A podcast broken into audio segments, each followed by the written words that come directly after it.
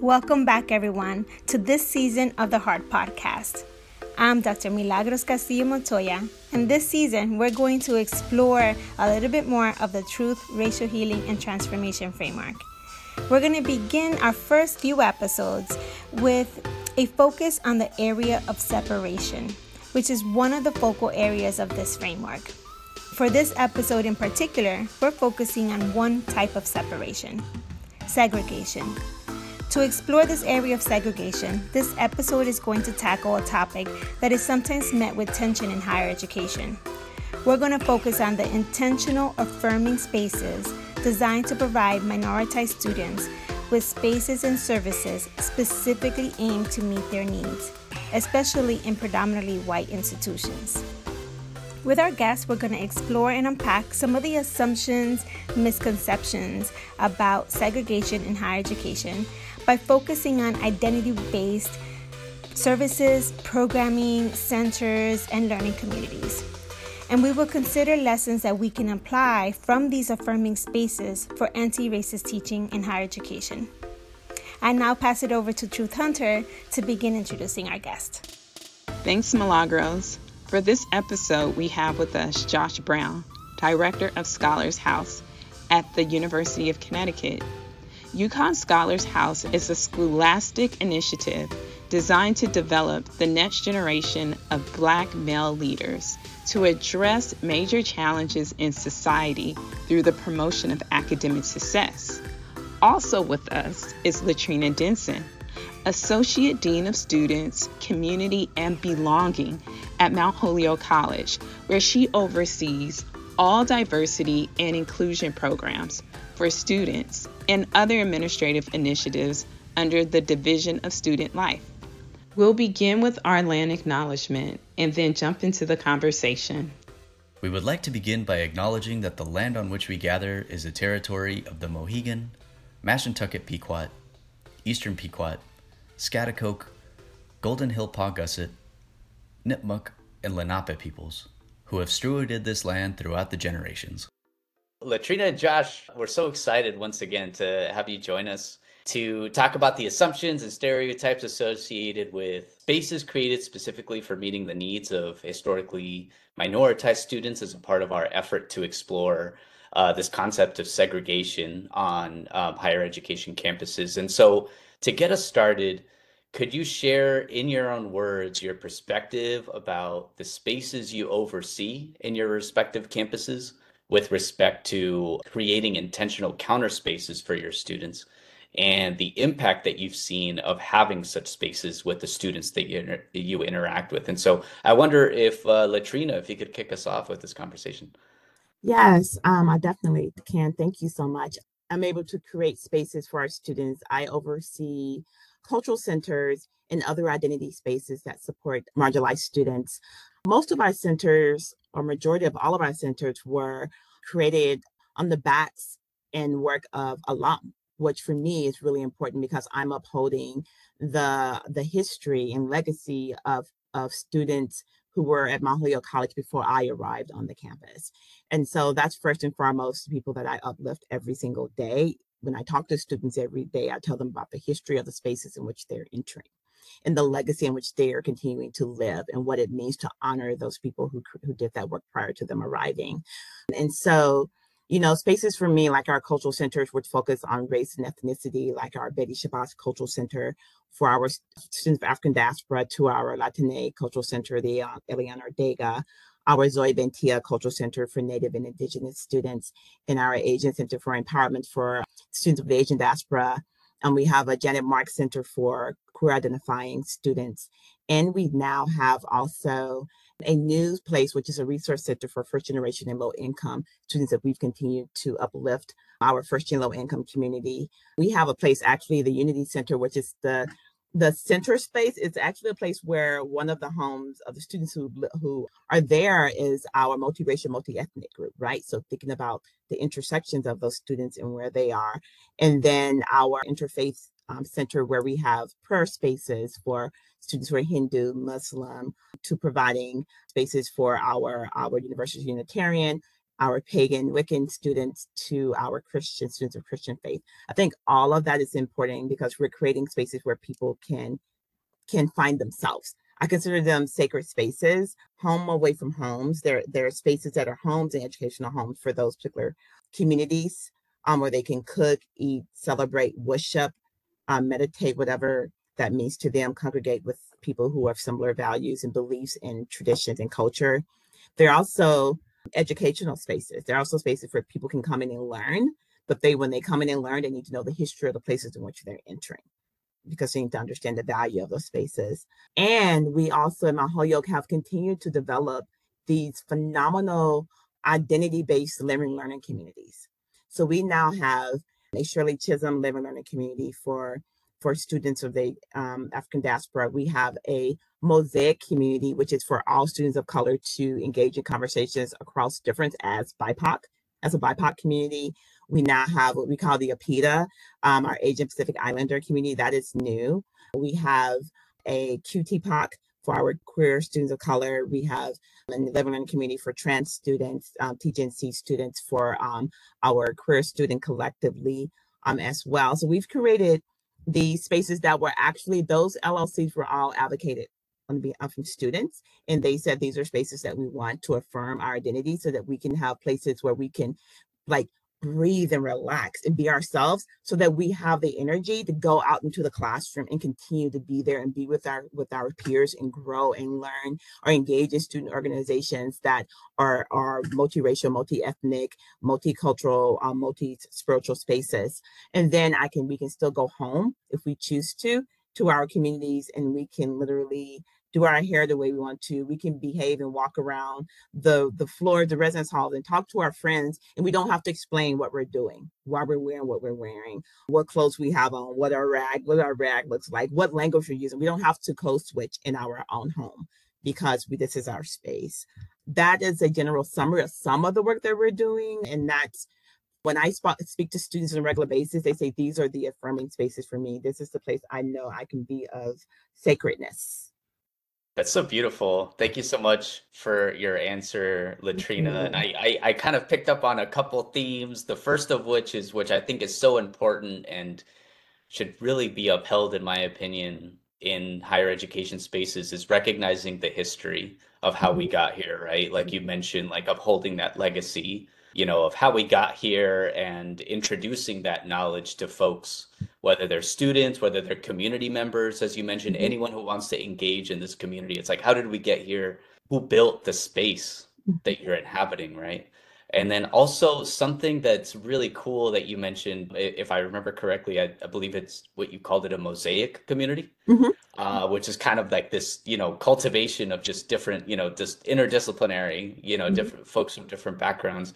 And I come from a musical musical background. I'm not sure mm. if y'all are um, familiar with the cellist Yo Yo Ma. Oh, we love Yo Yo Ma.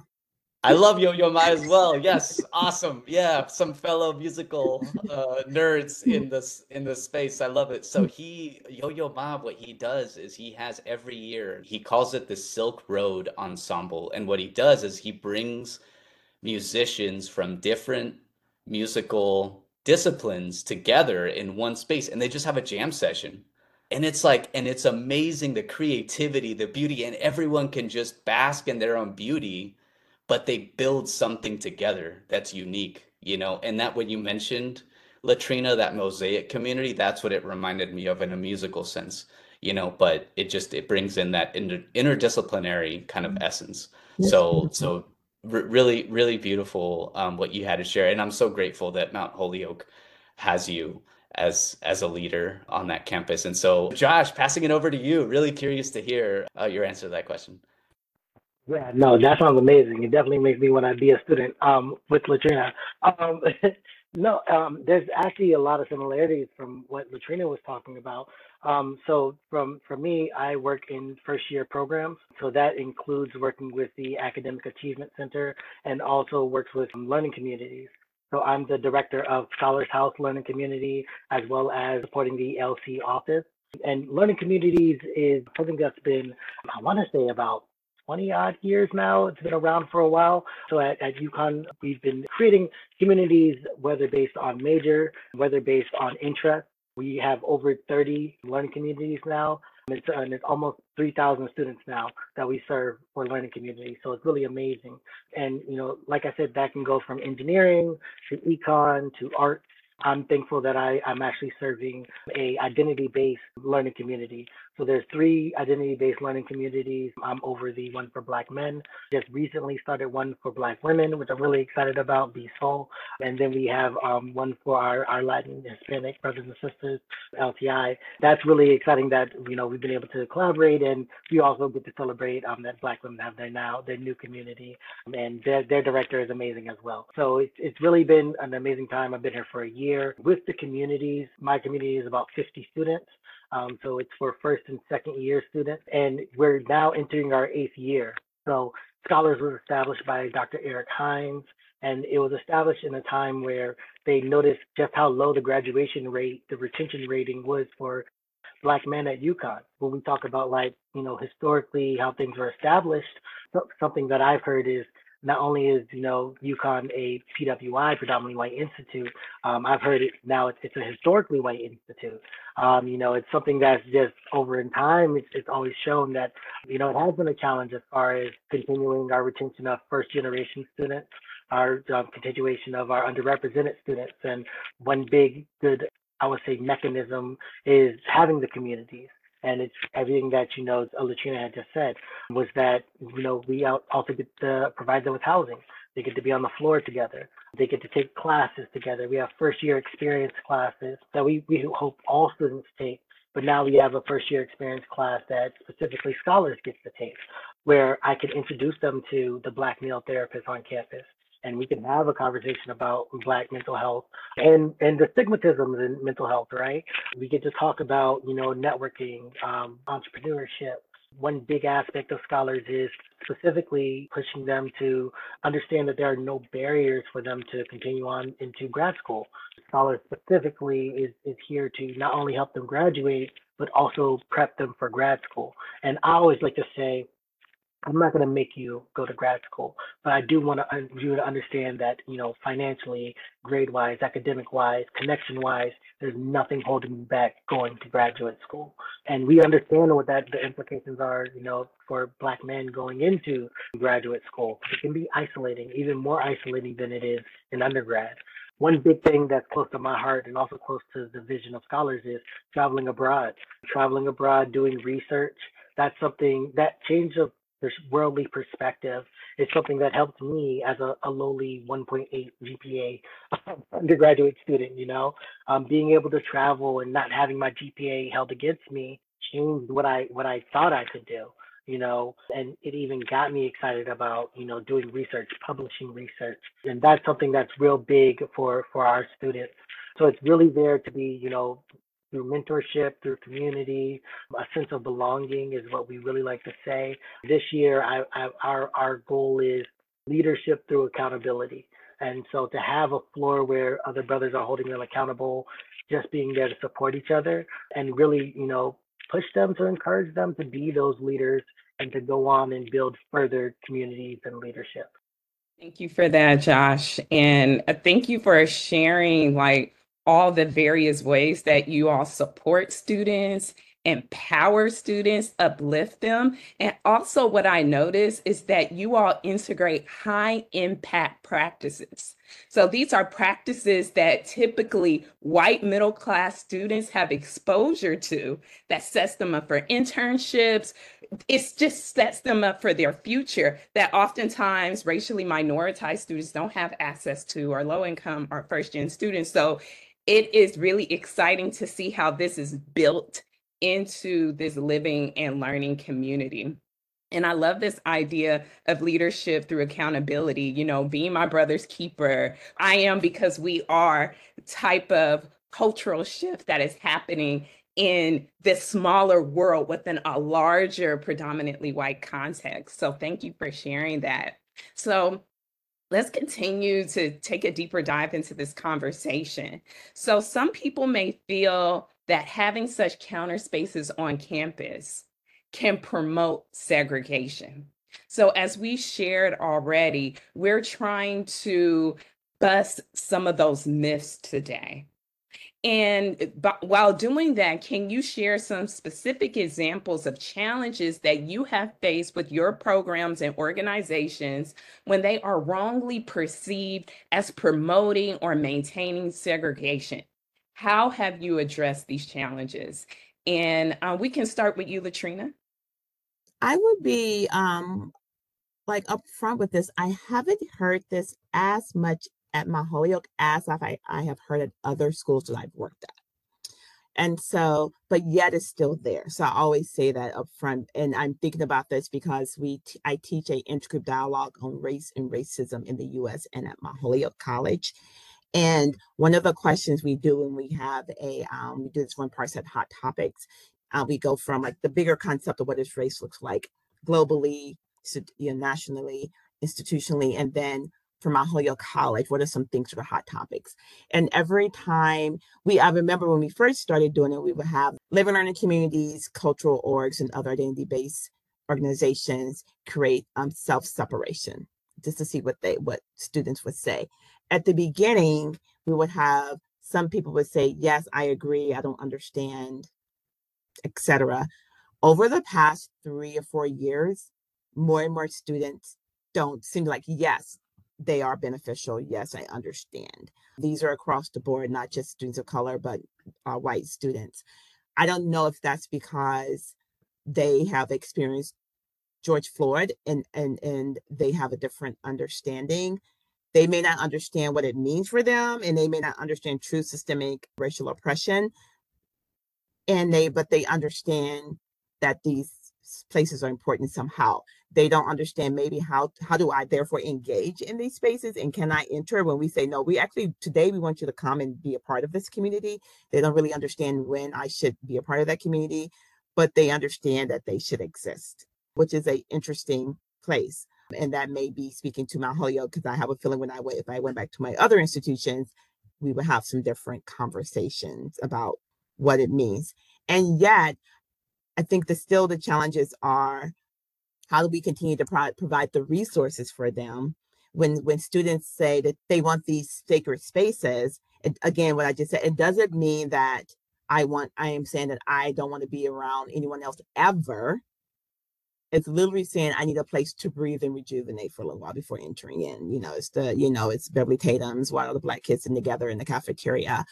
And that is a mis notion misunderstanding that i'm always trying to reiterate trying to share with many people on campus. I explain if it says, come and celebrate the legacy of the Betty Shabazz Cultural Center in the 60 years history on this campus, you should come and celebrate.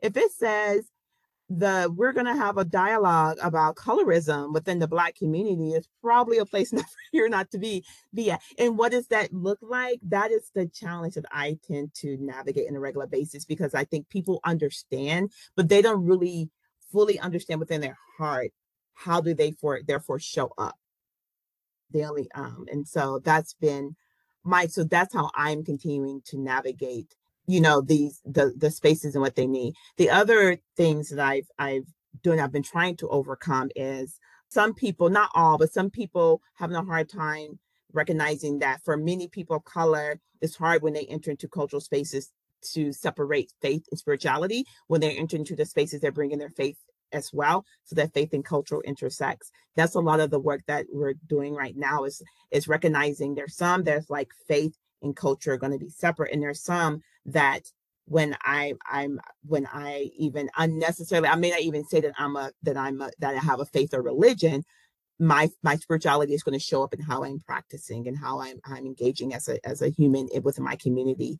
And so those are some of the areas in which I'm constantly trying to unbreak that like like those stereotypes and yesterday for the first time we had a community belonging dinner with, and we invited every single identity base that community belonging supports, which includes all of our cultural groups, our first gen, our and our faith students who are on board. We had over we had 120 people attend, which was um, we packed it and we are really working on trying to help them see how they can be both and are separate and all of it's okay Yes, thank you for for sharing all of that, Latrina.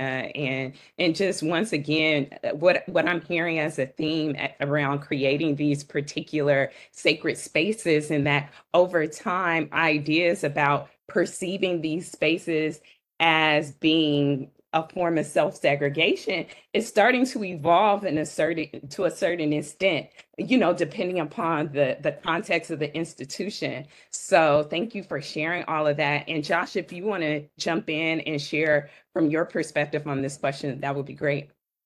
Yeah it was very interesting coming into this position. And you know of course as anyone they do some research right and one of the first things that popped up when I was researching was that, you know, eight years ago, everybody was not happy that there was learning communities. And I, I see you guys nodding because I'm sure some of y'all were here. And it was it was interesting because it, it wasn't just, you know, the general student body or, or or students, white students. It was also some of the departments that were that were black departments, or even like you know certain people that worked in the culture center. And I I believe that it came from a space from from my understanding of we have certain departments, we have certain organizations that should be utilized more or should be supported more. And I and I think that's what it came from. And and from that sense, it made me think of an analogy where at times it feels like we're fighting for slices of the pie when we should be eating from the garden. Like we shouldn't be fighting for pieces of the pie. There's only so many slices when the garden, we can plant more seeds and we can eat more from the garden. Now, when when I think about you know certain certain students that were saying, oh, this is separationist, this was just segregation. You know, I I also had a conversation today that, that made me think of this this podcast.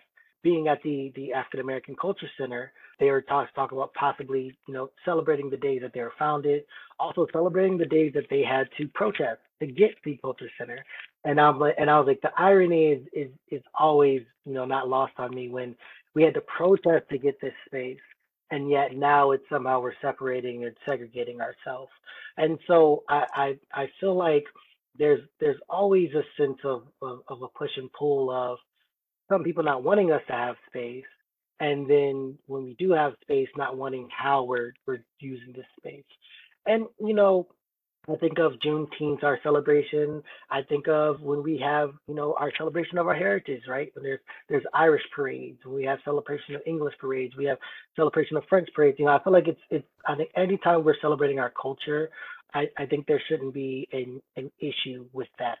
And you know, even even in those initial reactions, I also share just like what some things that Latrina had said was that for some students, me going to a historically black college versus me, you know, growing up at at, at in Connecticut, now being at UConn, there was times where it felt like students hearing that there's a community for black men and depending on you know which staff or faculty says hey you should join scholars it can come off sometimes in a way of you only want me to join because i'm black or it can come off of a sense of you know you don't you don't believe that i can do it by myself you think that I need to, to do that? And it's a challenge of self-doubt. It's a it's a challenge of students wanting to be doing things themselves. And then when when I'm on the phone and I say, hey, I see that you're not in the learning community. Here's some things that we can offer, right? Mentorship, traveling, you know, some so and I always like to say a safety net where we may not, you know, need to give you these things, these supports up front, but we're here if you need them it's received very differently when it's coming from someone that looks like them. And you know, those are conversations that we have because they're still very prevalent. Where I still get the question: Should we have HBCUs? Should we have these spaces? Are they still needed? And I, I, I'm always thinking that you know, after years of of special treatment that you know Dr. King likes to say, years of special treatment of segregation, of, of redlining, of, of these things that have happened, there's going to be years of impacts. And you're going to need to counter those those years of impacts with special treatment, right? In a, in a different and a positive way. Even in Connecticut, we, we talked about learning that there were you know, thousands of made up police tickets that were given out. And that was that was unveiled that there there are terms of those, you know, in, internalized you know, racism within the system, right? And you know, really, I, I like to say the only way that we can counter these things is addressing those issues. And and I don't feel that scholars is the solution for that. I think there's only so much that these learning communities can do. And I like to tell my students this too.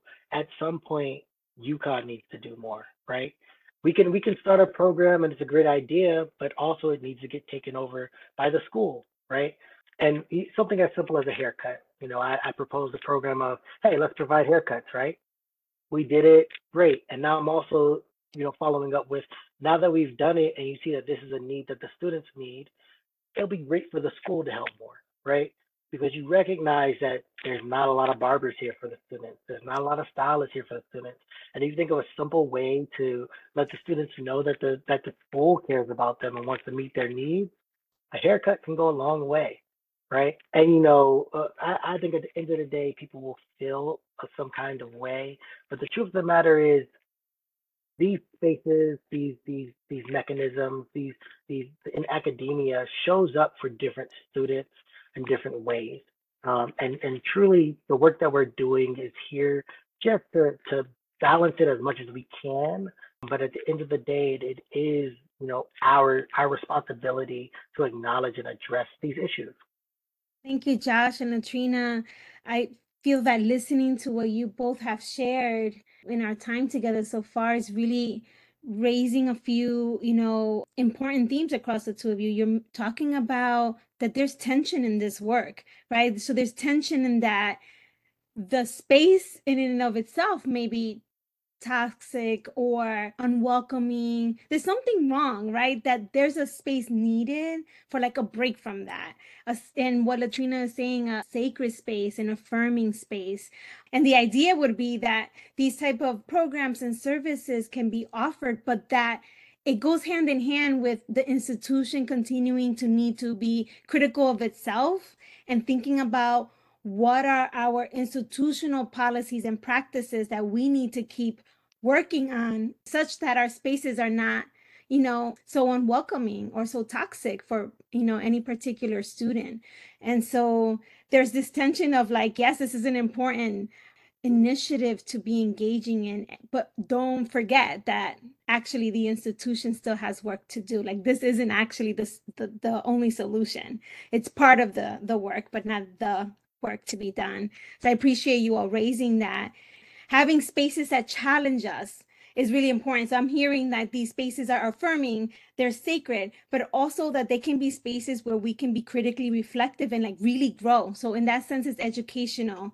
So thank you for all the wisdom you all have dropped. As you know, the podcast focuses on anti-racist teaching.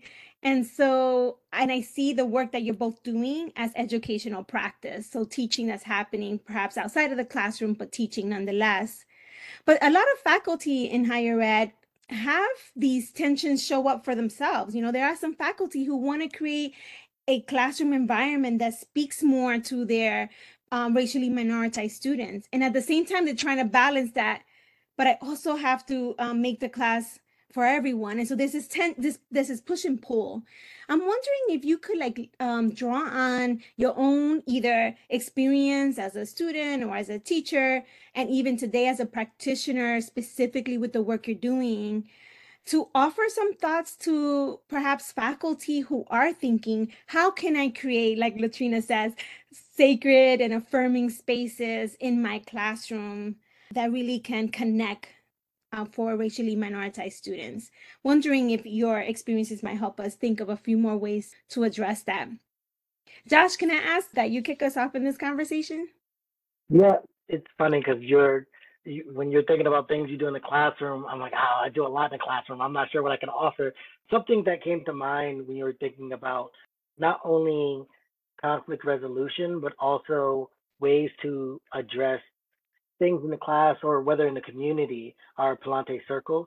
Um, so Palante circles is a practice, a native practice, and it's something that I was actually had the honor of being trained while in New London with Hearing Youth Voices. And it was something that was that was seemed very simple, but it it was a great practice of going about tough conversations, right? And I think when we talk about, you know, social emotional learning, when we talk about ways that we can have conversations, awkward conversations, addressing the elephant conversations, I really enjoyed this practice because it it really gave us a sense of like resetting, everyone being heard, also being okay with with with not agreeing but hearing everyone and understanding where they're coming from. So so the practice really is as simple as sitting in a circle is having like a, a talking item, right? Talking stick. Um, and when we are opening this, one, it's recognizing that you know you we have a, a set of rules when we're talking. We are going to share our experiences. The, the lessons from those experiences will go with you, but the stories themselves will stay in the circle. It's a it's a nice way of checking in with each other. And for me, like working with young black men, the hardest question the hardest question. I know they already already always here trying to check in with me too right now. Um, um, the hardest question I ask them is like, "How are you doing?" It's like, "I'm good. Grades are good. Grades are good." And I'm like, "No. What are you feeling? Like one to ten, how are you doing?" Because a lot of my young black men are are used to operating as functions. So being able to sit down and really have a moment of like feeling what you're feeling, expressing what you're feeling, like, no, I don't care how long it takes, we're gonna check in. That goes a long way and that's the first time that probably anyone has really stopped them from running by that question and made them address how they're feeling. So that's like a big thing that I try to implement. And when we do have like, you know, things that we have to address on the community, I'm like, all right, cool. We sitting down in a circle. Y'all might feel like this is juvenile, but it's it's a great way of reconnecting with our feelings, grounding ourselves, and making sure that everyone feels heard. And there's no shortcut to community. There's no shortcut to having those awkward conversations. You really got to do the painful, slow path of passing that one by one through our community. And, you know, there's ways of, of doing that, you know, in a smaller where you can do like a fishbowl style, where it's like, hey, can I get, you know, 10 people to help do this? And then we can hear people from the outside. But that's been a great practice of you know going against like what western education teaches us right and really having us sit together and and really yeah get to the awkward space of talking about things that have happened. And i've had plenty of convos where i'm like i messed up. I'm sorry. Let's have a convo so i can hear from y'all on how i could do better. And and me going through that practice demonstrates first how they can be vulnerable and how they can go about being corrected. So that's something I definitely would offer that goes a long way. Yeah, I'm hearing that. I'm so I'm loving it. So like this is this is where I'm like I could spend an hour in this conversation. I am hearing that an important takeaway from your experience that could be applicable to educational practitioners inside and outside of the classroom is checking in with students' humanity, like not just seeing them as an academic student or, uh, or student performing towards something or trying to accomplish something, but a person, a human that's in front of you who might have like all sorts of things happening. And just the pause of saying, How are you doing? and really meaning that question can already disrupt the transactional nature of the academy. And so I really Absolutely. appreciate putting that on the table. And, and then you also explain a couple of practices that maybe could be employed in the classroom or even outside of the classroom. But what, what I actually really appreciate is that for both of those, the way you described it, it sounds like, you know, there's there's like a framework for doing those practices and it's and it's necessary to actually explain you know, what's the framing around what we're about to do and why are we going to do it this way? Because in a way, not only are you doing a different practice, but you're helping them learn a new way to engage in education, right? So you're like disrupting Western epistemology around what it means to learn. And then you're offering them a new framework from which to kind of engage in learning and make it count, even if it feels uncomfortable or so outside of the norm. Um, so thank you. And I want a t-shirt with your saying no shortcut to community. Like, yes, absolutely. Because it takes work and it takes time and it takes investing. So what I'm also hearing is that educational practitioners have to create space and time for community making with their students, like relationship making with students and building those authentic, meaningful engagements with students takes time. And and it's really hard in the academy with the rush to do more and with less time and less resources really gets in the way and is in tension with this idea of there's that there is no shortcut to community but i guess a way to push back is to know that that that's just fundamentally true it's just going to take time and so making a commitment that that's going to be a priority is really important so thank you for putting those things on the table latrina i'm curious if you want to add speak to anything that you heard anything that resonated with you Man, I was snapping, right? Because what I hear you saying, I'm just gonna like just put it out there, right? We're like saying we're gonna be just dismantling white supremacy ideology, point blank, right? And so, and how you do that is really shifting from because we're in the academy, and I was talking, actually, I was just talking to our new students as we were having our anti-racism trainings for orientation, because we actually do trainings on anti-racism, have like a two hour training to introduce anti-racism through like an intersectional lens. And so, you know, we were I was saying, so I'm gonna ask you, you know, after you watch this video, after you read these comments that we we usually show some statements that says um from other upperclassmen that are anonymous that says one what is one thing I wish I knew about racism and anti-racism before entering Mount Holyoke when I first arrived in Mount Holyoke. And I say, so don't start with the head, like what you thought about the the the work, the the activity. I want to know from the like what did it feel like in your body? What did it feel like?